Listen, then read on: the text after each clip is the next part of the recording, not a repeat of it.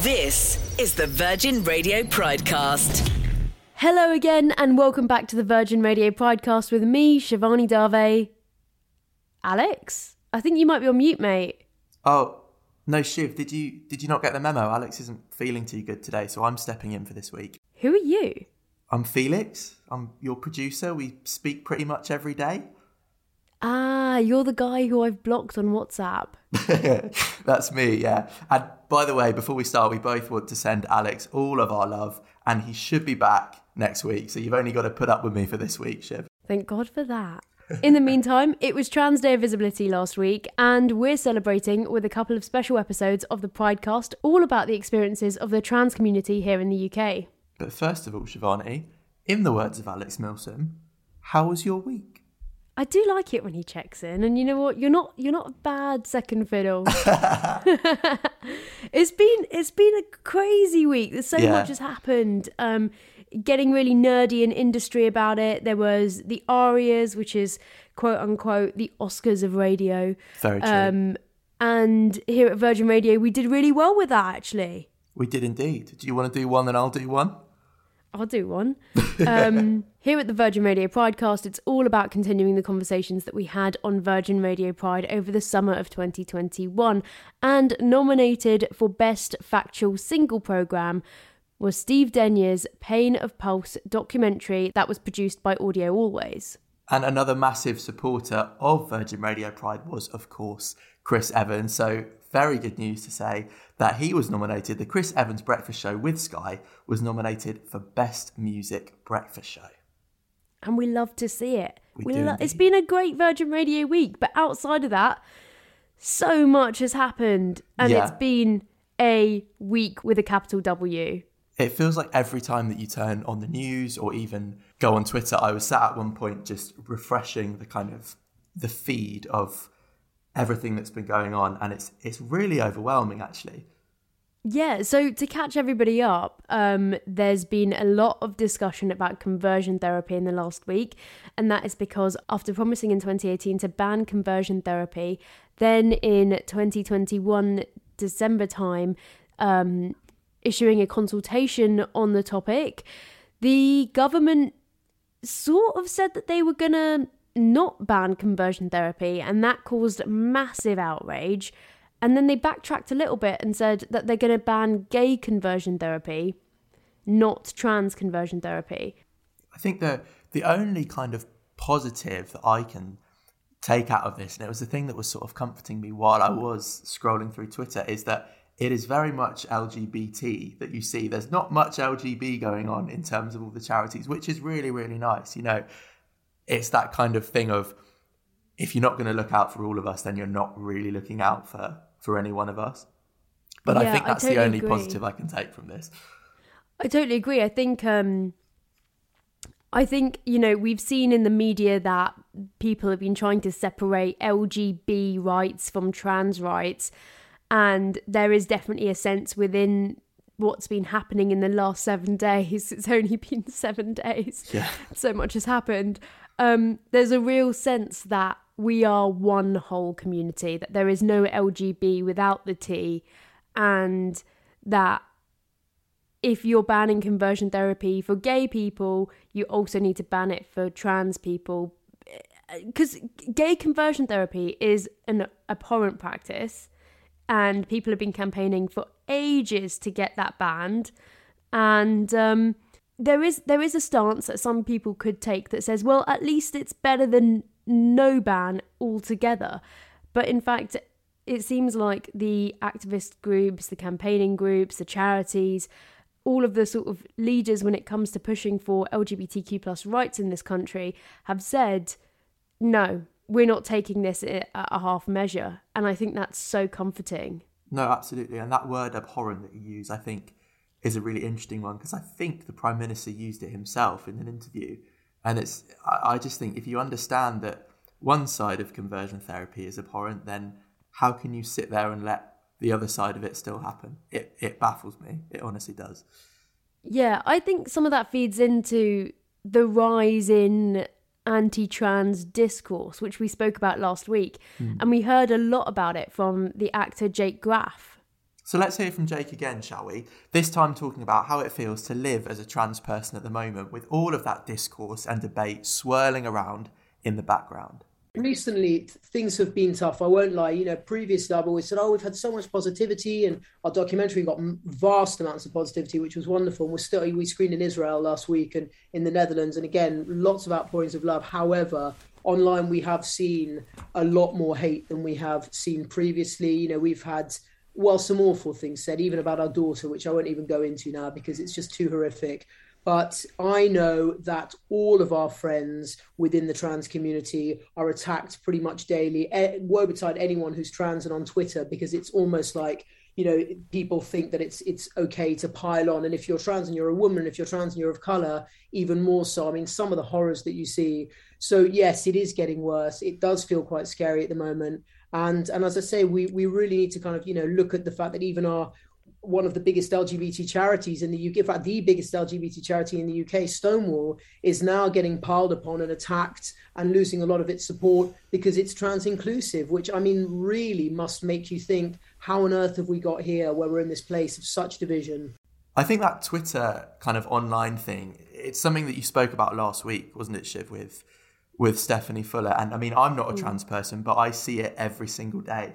I think it's almost as if people kind of log on to Twitter and, and they see that there's a debate going on, and people are so frightened not to have a stake in that debate and not to have an opinion that they will say things that they a don't really believe and b don't know very much about at all. And I think in quite a lot of cases that that is where a lot of this anti-trans discourse that Jake is talking about comes from.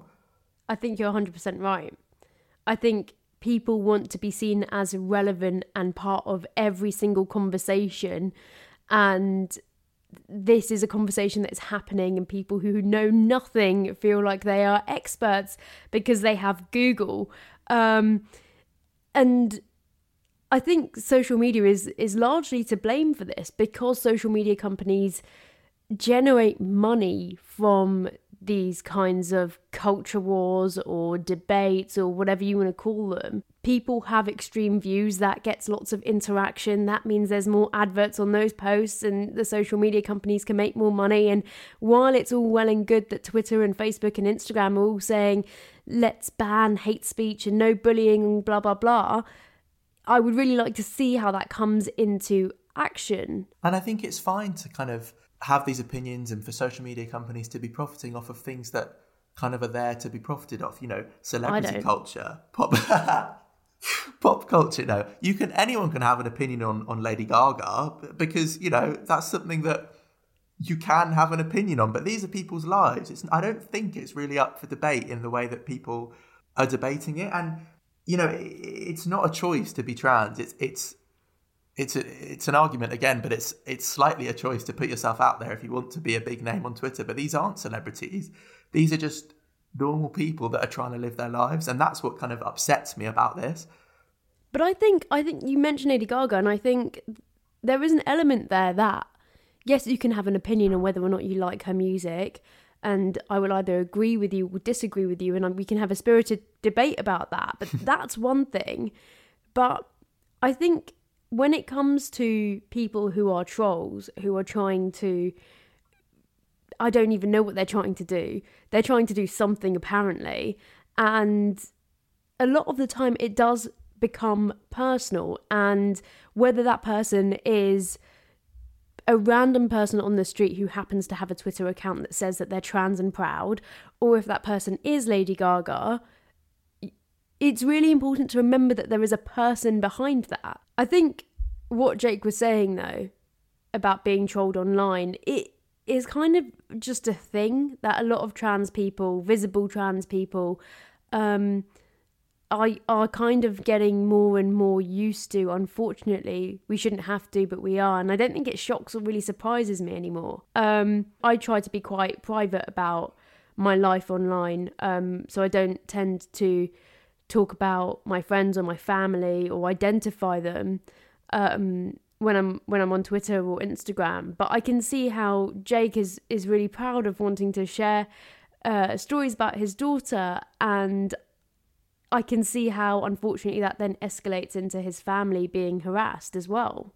And that was the thing for me that was just completely unforgivable about it. I mean, in any kind of debate online, there are a lot of trolls even who will draw the line at kind of targeting children. So I think that is the that's very much the lowest of the low to come for a, a child who doesn't even have a stake in any of this. And also, Jake's kid is so cute. Exactly. What are you playing at? It's just rude. It's just who raised you? um yeah, but I mean uh, like this this podcast isn't necessarily always about sharing my opinions. It's about you know taking what we've heard and learning from those things, which is why I find it really interesting to hear from Jake about how the onslaught of anti trans debate and discussion is affecting the lives of, of really visible trans people, but also people who are not necessarily campaigners or activists in the same way. But what about the smaller elements of day to day life? Are these any different or more difficult for members of the trans community? One such aspect of life, I don't know if you'd say it's a smaller element, but it's slightly different. We've spoken about it on the podcast before, and it is dating. And author Juno Dawson spoke to Matt Cain for his Sunday roast on Virgin Radio Pride, all about dating as a trans woman. Let's have a listen looking back with a bit of hindsight, and it is, and I know it's it's become incredibly kind of worn advice, but if you can't love yourself, how in the hell are you going to love somebody else? and I was basically selling myself short, and I think I allowed myself to be in relationships with with men who were not treating me properly, and actually two things happened. One, I transitioned, and two, I went into my 30s and I took everything I had learned from my 20s and applied it to my love life. And and so I basically set my standards higher and I didn't I basically vetted out some dreadful men. And and you know, when I started dating as Juno, you know, I, I came up against some really dreadful partners. And some some of whom were borderline abusive and I was just like absolutely not. And and I started kind of setting trials for prospective dates you know like w- would you are you prepared to date a trans woman in a brightly lit public place? You know I, I became much more rigorous in my vetting process. And you know as Juno I dated two or three really great guys actually some really really nice guys um, one guy, I, I, won't say his name, I wrote about him a lot in the gender games, but one guy, it was just too soon in my transition. And I had a lot of work to do on myself before I could really commit to somebody. But then by the time I met Max, I'd been out as trans for about, I'm guessing, five years. And I was ready and he was ready, and, and the rest is history. I think unfortunately selling yourself short is something that does not just apply to trans people. There's so many awful things about the dating scene that lots of people, um, no matter how great they are, sell themselves short. Um, but as a trans person, there are elements to, I think, try and protect yourself. That means that you sell yourself short a little bit. No, definitely. And I mean, it's a much smaller kind of thing, I think. But I, I see myself kind of selling myself short and, and not not thinking that I kind of deserve someone that I do deserve. I don't know if you get the same thing, Shiv, because no, I have a huge ego. Because you you do kind of want to protect yourself, and I think you've been brought up with this mindset that you are different and that you are not kind of worthy of of normal things. And I mean, uh, it's definitely important to be realistic. I am not going to marry an international rugby player, I don't think. Um, you never know. Miracles could happen. If anyone wants to set me up with one, great. But I mean, no one deserves the sort of abuse that that Juno describes in, in that clip, I don't think. Yeah, and I think it is this element that you touched on of being slightly different, whether that's difference because you've got a disability or you're a person of colour or you're gay or you're trans you are sort of almost conditioned by society to believe that it's rare or it's exceptional in a scenario where somebody would love you for who you are or would accept you for who you are because you're not this quote unquote norm. And there's so much to unpack there to do with ableism and racism and, and transphobia and homophobia, but we don't have time for all of that. It's, it's, it's kind of just a product of the society that we're living in, unfortunately. Yeah, and I mean, on the flip side of that, I remember this episode of Sunday Roast. It was one of my favourites, and and Juno talked about having to weed out the men who were kind of experimenting with her. So that's that's a whole other kind of aspect of this. It's not just that you deserve that that realistic love. It's that you you really don't deserve people to be messing around with you. You're not kind of a crash test dummy for people, and that's just another layer that I've never really thought about before, and that I don't think you have to think about in in kind of cis or, or straight dating very much. I think again, it's coming back to that other. If you are in any sort of um, minority group or category, you have a certain element of being wary that your identity and who you are is not something that is being fetishized. And that's a real issue within the trans community, particularly for trans women. Um, and there are all sorts of different elements. And, and I know people who are trans who disclose that they're trans on their dating profiles or who don't disclose that they're trans at all. And this whole element of disclosure is another thing entirely separate from the fetishization stuff that is all about your safety and protecting yourself. Because if you go on a date with somebody and they know you're trans, are they going to flip out? That's a whole concern that you don't have unless you're a trans person. Yeah, no, I, I'd to be honest, before I'd heard that clip from Juno, I don't think I'd ever really thought about that. I've never really worried for my safety on a date. It's just it's it's a massive thing to think about. And then even kind of less serious than that, but still really important, is the fact that to have to vet every single potential date is just such a task. Like the, it's so rare to find someone that you connect with. Well, it is for me anyway. I don't know. I don't know about other people. But as Juno said, it's not just about whether they're happy to date a trans person. It's whether they're happy to be together in public, to hold hands, to do PDA. So again, there's even more layers that you just don't have to consider if you're not in that situation. It's such an interesting thing, particularly around the disclosure element, because for a lot of people, transition can be a medical process. And it's a weird thing to say to somebody particularly on a first date or before even going on that first date. Oh, a year ago, by the way, just so you know, I had a colonoscopy. Like you wouldn't you wouldn't say, "Oh, I had a kidney stone." Like you don't tend to mention your medical procedures on a first date or in the early stages of dating. But when it comes to transition, there are all of these expectations on what you should or you shouldn't be disclosing to someone you hardly know, to someone who you have no idea how they're going to react.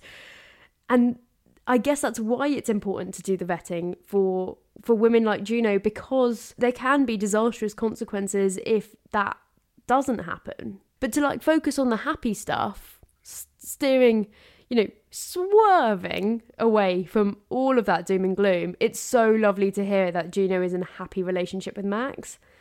And when you think about it, it's not that shocking that she had to go through so many trials dating as a trans woman, but it is so disheartening.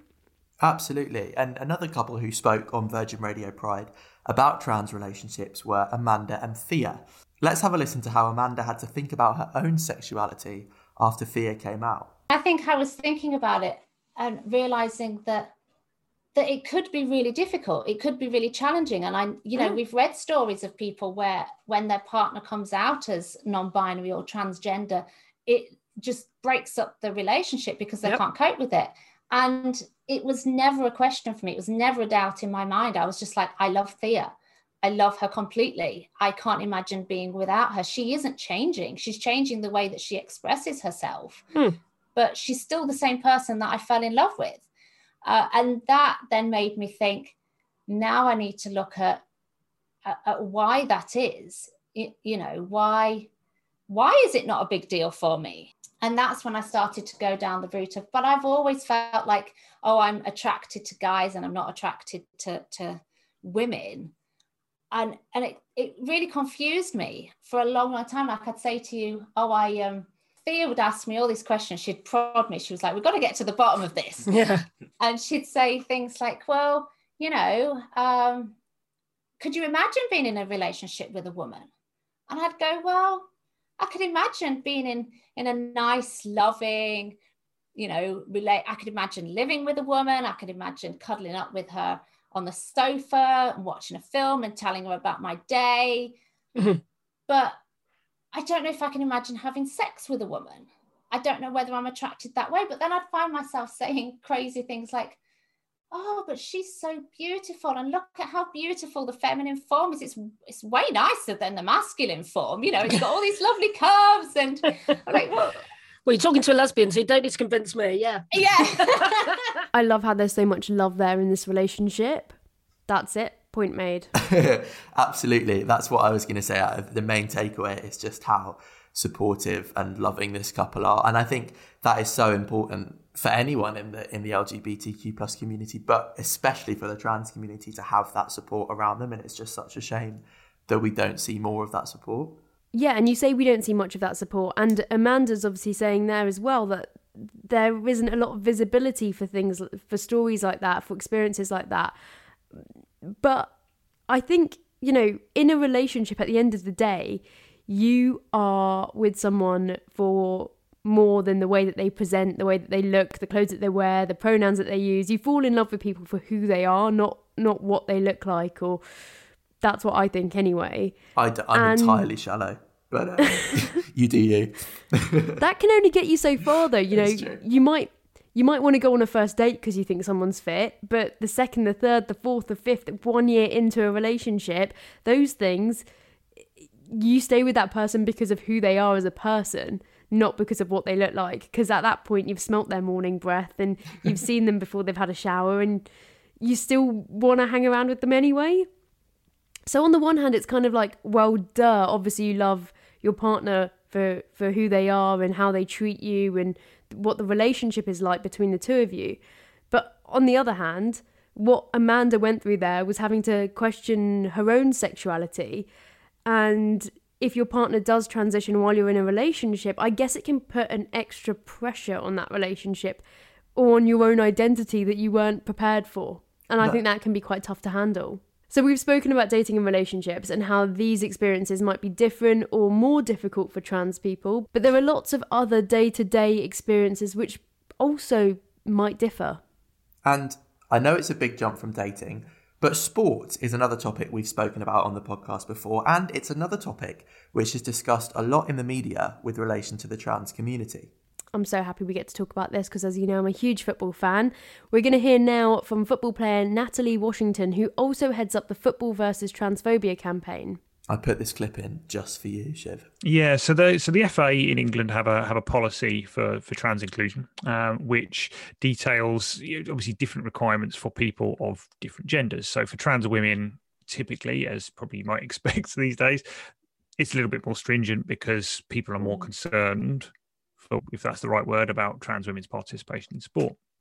Um, so for me, what that looked like in in, in reality was, I had to uh, apply directly to the FA centrally for permission to play in the women's game, and that applies at all levels, you know, from the elite right right down to you know park football.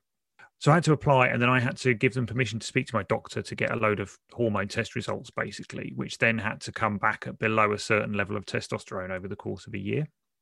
Gosh. Uh, and actually, initially, I had to make some changes to my medication to, to push my testosterone level lower because the, the required level is very low.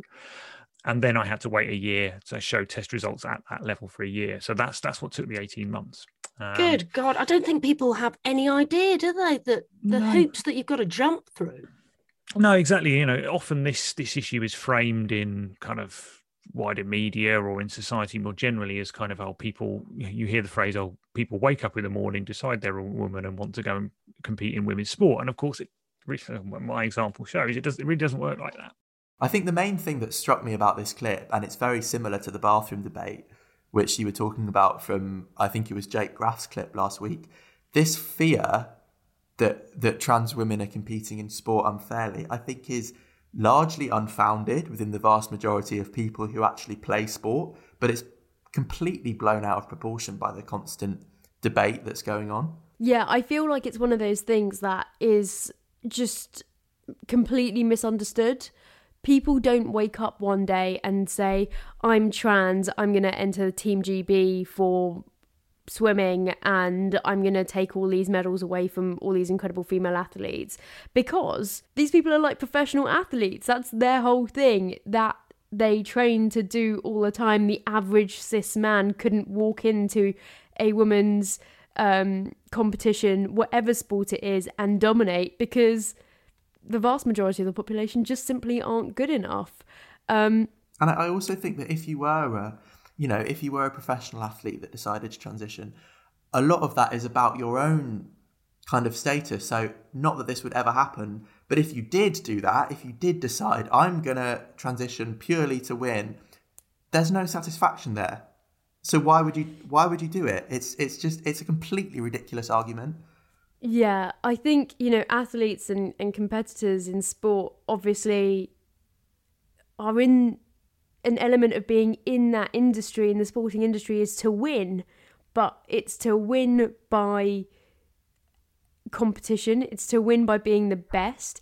And I don't think you would necessarily go through all of the social, medical, psychological procedures that it takes to transition, to transition to the degree where you could also compete in a different gendered category to the one that you were assigned at birth in order to just go and try and dominate because that just doesn't happen. It wouldn't happen.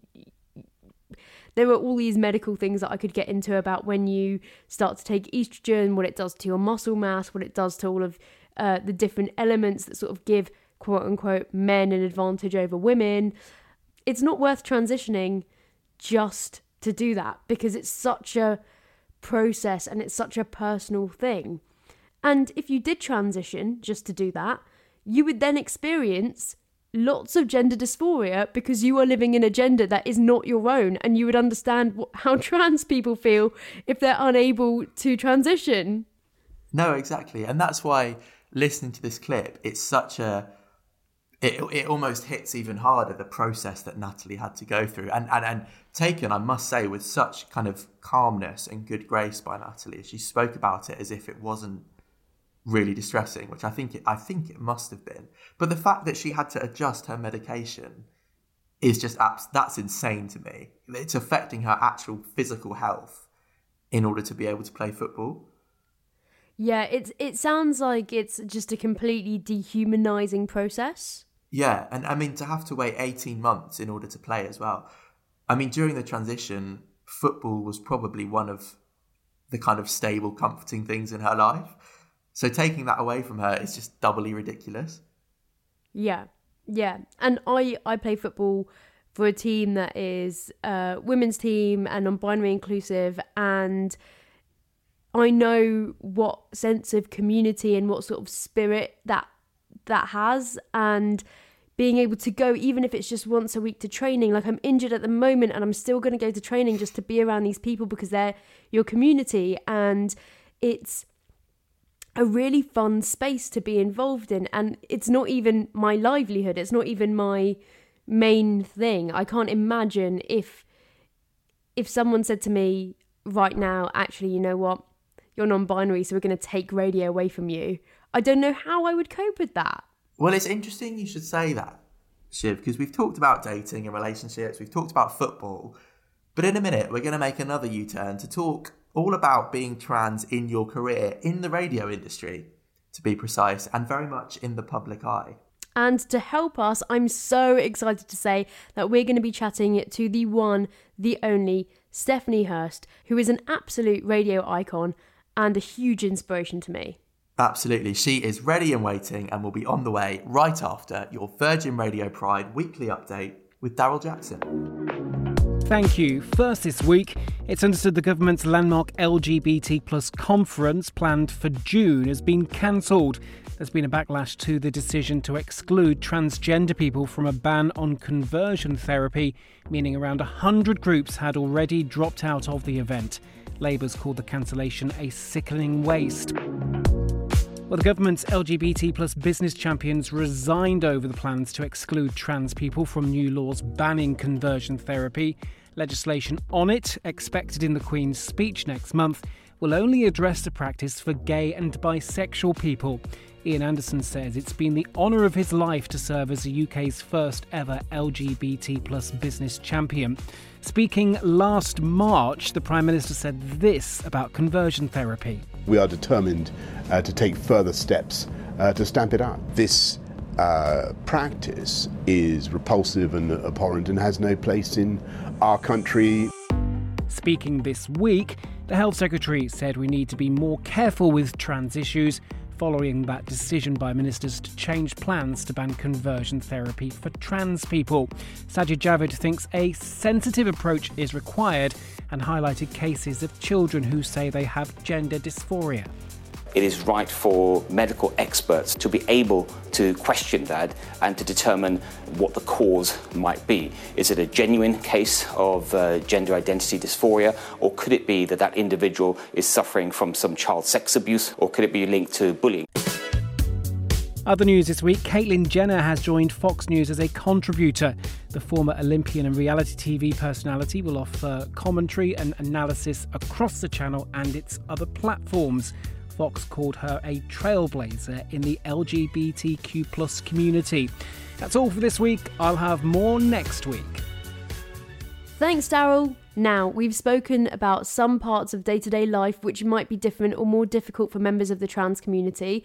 And of course, one place where it's really important to be able to be your true self is at work. But often, this just doesn't feel possible. Someone who's helping to change that, as well as providing some absolute bangers on the radio every Saturday night, is the lovely Stephanie Hirst. She is one of the UK's biggest radio stars, and she started her broadcast career at the age of just 12 since then, she spent 11 years hosting the biggest breakfast show outside of London and has also presented for BBC Breakfast, ITV's Lorraine, and many more. Now she can add a Virgin Radio podcast appearance to that list because I'm delighted to say that she joins us right now. So, Steph, this week we're talking about lots of different aspects of life for members of the trans community. It probably makes sense to sort of start at the beginning of your journey, you've spoken quite recently about the very early transition process when you couldn't really verbalize how you felt. What was that process of learning to do that, learning to vocalize those feelings? And is there anyone or anything in particular that helped you with that? Um, there was a lady called Caroline Cossey, um, who she was a Bond girl, a model, and she was outed by the news of the world in the early 80s. And I saw her on TV in the early 90s or something like that. And she, the, she's the, that was my only reference point that I had to be able to go, oh, I'm not alone. I I feel like that. And she started she she was doing lots of interviews because she was releasing a new book and everything. So that really helped me because that was my first kind of point of reference. You know, I couldn't I couldn't Google anything. There was there was no way of finding any information out. I'd spoken to my mom and it had come up at school because as I've mentioned in, in interviews before, the fact that, you know, they even at three, four years old, maybe preschool, they'd say all the girls go to one side of the classroom or the boys go to the other. And I just go and sit with the girls. It was my natural state of comfortableness and then you know I pretty much learned that no, I have to go over there with the with the smelly boys, and um, not that they all smelled, they didn't at all. Um, yeah, it, it's so difficult to be able to verbalize this stuff, and there's a few there's a few key points that I remember in the fact that they tried to put me in a in a cowboy outfit um, when I was a child, and I wouldn't wear it for for love nor money and I'd worked out that anything that was kind of girly, I couldn't have because I'd, I that's something I was told I couldn't have. And I remember having, I was in the school panto or something, and I had to wear a pair of green tights. You could not get these tights on me for love nor money. So it's weird. You couldn't get me in the cowboy outfit. But then I'd worked out that, oh, I can't I can't have anything that's feminine. I can't have anything and tights a girl So no, I can't. No, because I'd blocked it off in my mind. So you've got all this going on as a child, as a six year old. You know, it's really messing with your head. And then, you know, I, then I discover music, and music is this release, and it allows me to just get in my own little world. And it was music and, and radio subsequently that that I guess helped me get through. So that was the it was so difficult as a child to verbalize yourself um, or see any key problems. My mum, she got she as I mentioned for fear of repeating myself, there was no Google. She had nowhere to go with this. So she did, I'm guessing what a lot of parents of my generation did, stick it under the carpet, bury it. It'll go away. It doesn't. Yeah. And I think like verbalizing those feelings as well as as an adult, it's quite hard. You know, I I came out as non-binary fairly recently, and it was really hard to to say it out loud. You, I, I sort of felt myself getting choked up and trying to explain why I felt how I felt and why these pronouns suit me better than those pronouns. It's really hard to articulate, and doing that as a child is basically impossible. It is difficult because you you you're still trying to work out who you are, I guess, really, aren't you, as a as a child? You know, there's lots of things I mean, that even as an adult, Steph, even as even as that, yeah, exactly. yeah. There's the whole thing. You want to be sorted by thirty. You're never sorted in life, and that's the whole thing about life. Is and and that I've turned all that into a positive. You know, the fact that you're never sorted because that's the fun of life. That is the joy of life. You don't know what's around the corner. It could be something absolutely amazing, but then it could be something that's you know it's not particularly great. But that's the yin and yin, the yang in life. You've got to have the good and the bad because if everything was amazing, you wouldn't appreciate it. It would just be amazing. So I think we've got to, you, there's always got to be a bit of, you know, good and bad. Preferably, let's have lots of good, please. And only a tiny bit of bad if we have to have it. And one of those good things that you spoke about, Steph, as, as kind of a savior, and I know you've spoken about this a lot before, is radio, is music. And, and, and you, you built up this incredible career. Um, before your the, the time you transitioned you know when when that time happened you were absolutely at the top of your game did it feel like you had to kind of put that on the line in order to transition and to be your true self um yeah yeah it was hard i was bloated constantly from worry um worry affects people in lots of different ways it goes straight to my gut and i remember just not being able to fit in my clothes because I was really, I was just worried um, constantly about what is going to happen to me. But I figured that if I have to lose my career to be, because this is the dichotomy, isn't it? Having to give up the thing that you love the most to be happy. and I was grappling with that for decades but I could and a and a really good friend of mine who transitioned um, about a decade before I did said something to me, and it stopped me in my tracks. And she said, um, "You have to be prepared to lose everything." And even saying that now, I find difficult because that rang around and around and around in my head for years after she'd said it because she did indeed lose everything. And you shouldn't have to lose everything. If you transition, this is clearly a good thing. You know, if you, you know, if you're coming out or whatever, this is this is this is celebration time. This is good. This is where the good stuff starts. And we need to start to get into that mindset of this is good, right? Yeah, there's there's been, you know, because when you're dealing with something internal, whether it's sexuality or gender based or whatever, you know, the knock on effects with mental health is, is, you know, it has a massive effect to your mental health. But if you are, if you are then truly authentic, well, you can operate as a human being much better. Your capability mentally, you can take on much more because you've not got this huge part of your brain which has been taken up by this constant worry and this constant confusion you have in your mind well, how about just focusing on all the all the good stuff and and what you're good at, and you know being the best version of yourself? This is surely a celebration. So why can't we start to look at it that way instead of? I remember when I first came out, I got lots of the 30 degree head tilt of sympathy which no don't no no this is good this is celebration i can i can i can finally be me and that's one thing i want to do with everything that i've been through is turn it on its head I was like, I am never being a victim, ever. I'm not a victim. You know, I transitioned. I've got a trans history. I'm not really keen of being.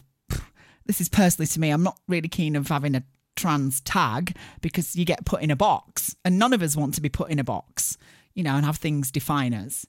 Um, no matter what what happens in life, you know, whether you're you know whether you lose a limb or something or whether you're disabled you don't want the tag disabled you're just you yeah you're still you're still the person that you've always exactly been. yeah you know yeah i think you know those feelings of at that time feeling like you had to put everything on the line um people might people will have different attitudes saying that that's an internal thing it might be an imposter syndrome type thing or there might be you know some very real basis as to why you feel like that. Um, and then you came out and and you were very public about uh, being trans at the time, and was that was really groundbreaking because for a lot of people that will be the first time they'll have heard of a trans person or or even heard the word trans, and then you you sort of had to come you were coming back to work you were i guess you know trying to get on with the job, the thing that you do so well. What was that like after your transition in terms of all of those feelings of, oh no, have I just lost my career in, in coming out? Was there any basis in that? Did you feel like that there was, you know, foundation to why you were so concerned?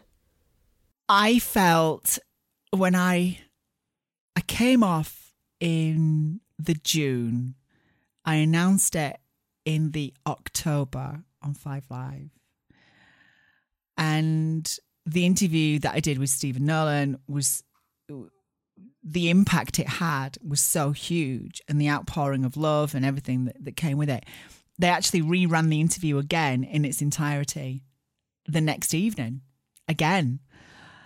Um, which was, I think for me was wow, gosh, okay, I think everything might be okay.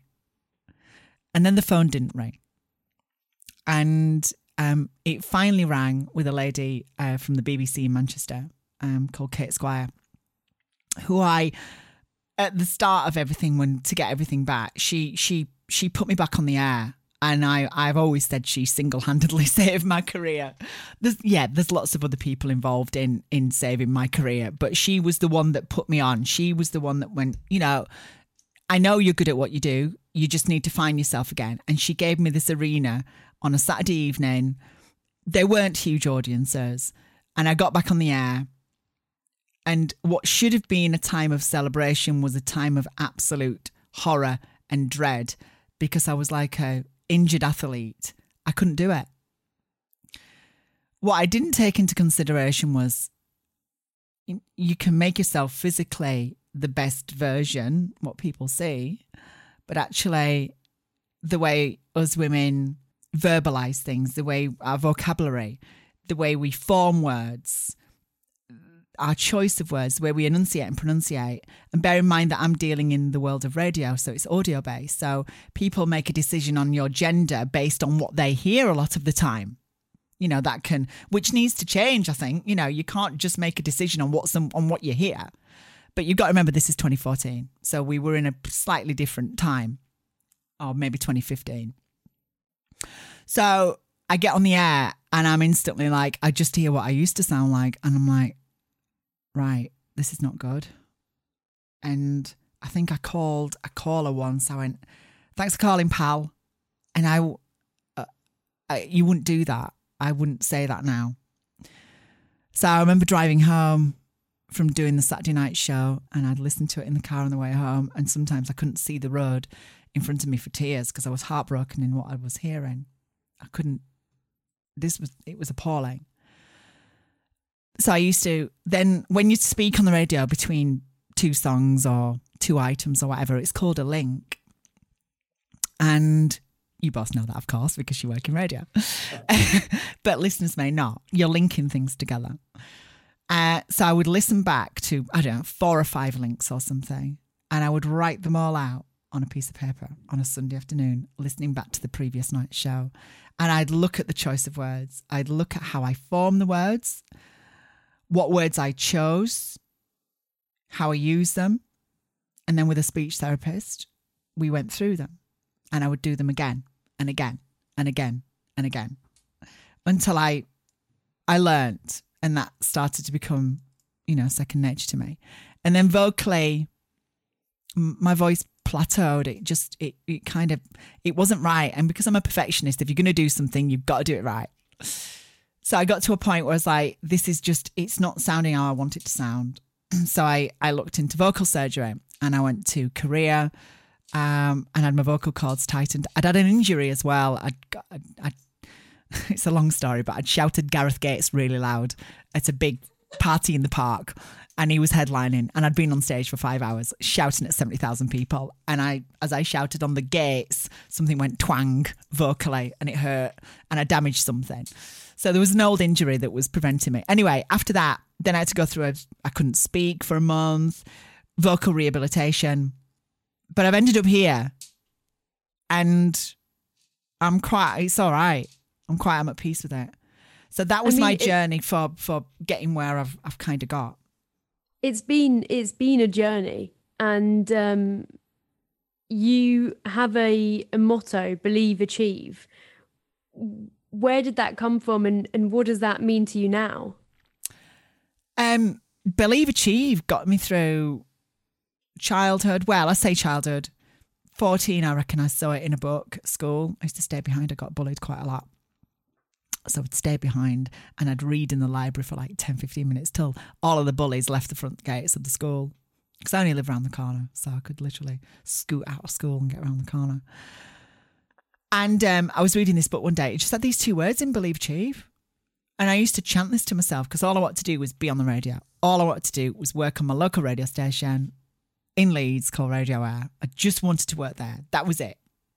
And I used to chant to myself. And I was already working there. I was already making tea for DJs. But I want to be on the air. So I used to chant to myself, believe, achieve, believe, achieve, whilst on the believe, pointing, uh, tapping my forehead on the believe and pointing on the achieve. Believe, achieve, believe, achieve. And I managed to get on the air at 16. And, you know, that's another story in itself. Um, and everything was great. And then my career kind of took off and I stopped saying it because the career is, it's happening, you know. I'm you, getting, you've achieved I've, you I've, I've, achieved. Wanted, yeah. yeah. So you stop saying it. And probably for 10, 15 years, I stopped saying it, maybe a bit longer. And then I lose everything. And then one day I just started going, come on, believe, achieve. Out of nowhere, I just started saying believe, achieve to myself. And it's the, it's the power of manifestation, isn't it? You know, it's, it's, you manifest whatever you think, your thoughts, you manifest them. So if you're thinking of negative things, usually bad things happen. But if you think positively, usually good stuff happens. So I constantly chanted believe, achieve to myself. And then out of that, I started doing public speaking. And out of that, I formed a business, which is Believe Achieve. So I um, go to workplaces, um, work with big companies. I was at BT the other week speaking for them. I, you know, I'm all over the place. Um, giving my talk, which is an hour long. Uh, if you would like to book it, pop to my website, stephaniehirst.co.uk, and I'll happily come and speak for you. Um, but it works on this, you know, the Believe Achieve thing works on, on, on several levels. Yes, it's my personal story, but also it's the fact that if you do believe it, you can achieve it. Because there's not just this story of, of transitioning and losing everything. There's the there's the story of finding this thing called radio. I'm from a working class. I'm from a council estate in Barnsley, right? And I wasn't meant to go and work in the world of show business and entertainment. I was meant to go get a job in a factory. My mum worked in a factory making bulbs. My dad was a TV engineer who fixed TVs. You know, it was something like that. So for me, it was, you know, going to work in my local radio station was the careers advisor was that wasn't on the list. You know, it was it was go and get a job, manual work somewhere or doing something. So for me, it was, you know, I had to believe and I had to achieve because there was no other option. I wanted to be on the radio and no one was stopping me. And no one was stopping me getting my career back at all. You're listening to the Virgin Radio Pridecast. Thank you so much to Steph for coming to chat to us. How good was she? And if you want to find out Amazing. more about Steph and about Believe Achieve, you can find her on Instagram at stephanie.hirst or you can visit her website, which is www.stephaniehirst.co.uk. I think, as she said, she's she's a pro. She's a pro. She's amazing. She's an inspiration, an icon. Another word that starts with I that uh, I can't think of Uh, right now. Yes. Yeah, she's she's she's incredible. There you go. Inspiration icon, incredible. There There, we are. Um, it's fantastic getting to chat to her. But sadly, that's all we've got time for this week. But don't worry, myself and Alex will be back next week with a brand new discussion and some more clips. If you would like to get in touch with us before then about anything we've spoken about this week, you can email us on pridecast at virginradio.co.uk. You can also send your fan mail to Felix, making his cameo on the podcast there as well. Thank you very much. And you can tweet us at Virgin Radio UK, remembering to use hashtag Virgin Radio Podcast. See you next week. Well, they won't be seeing you. True.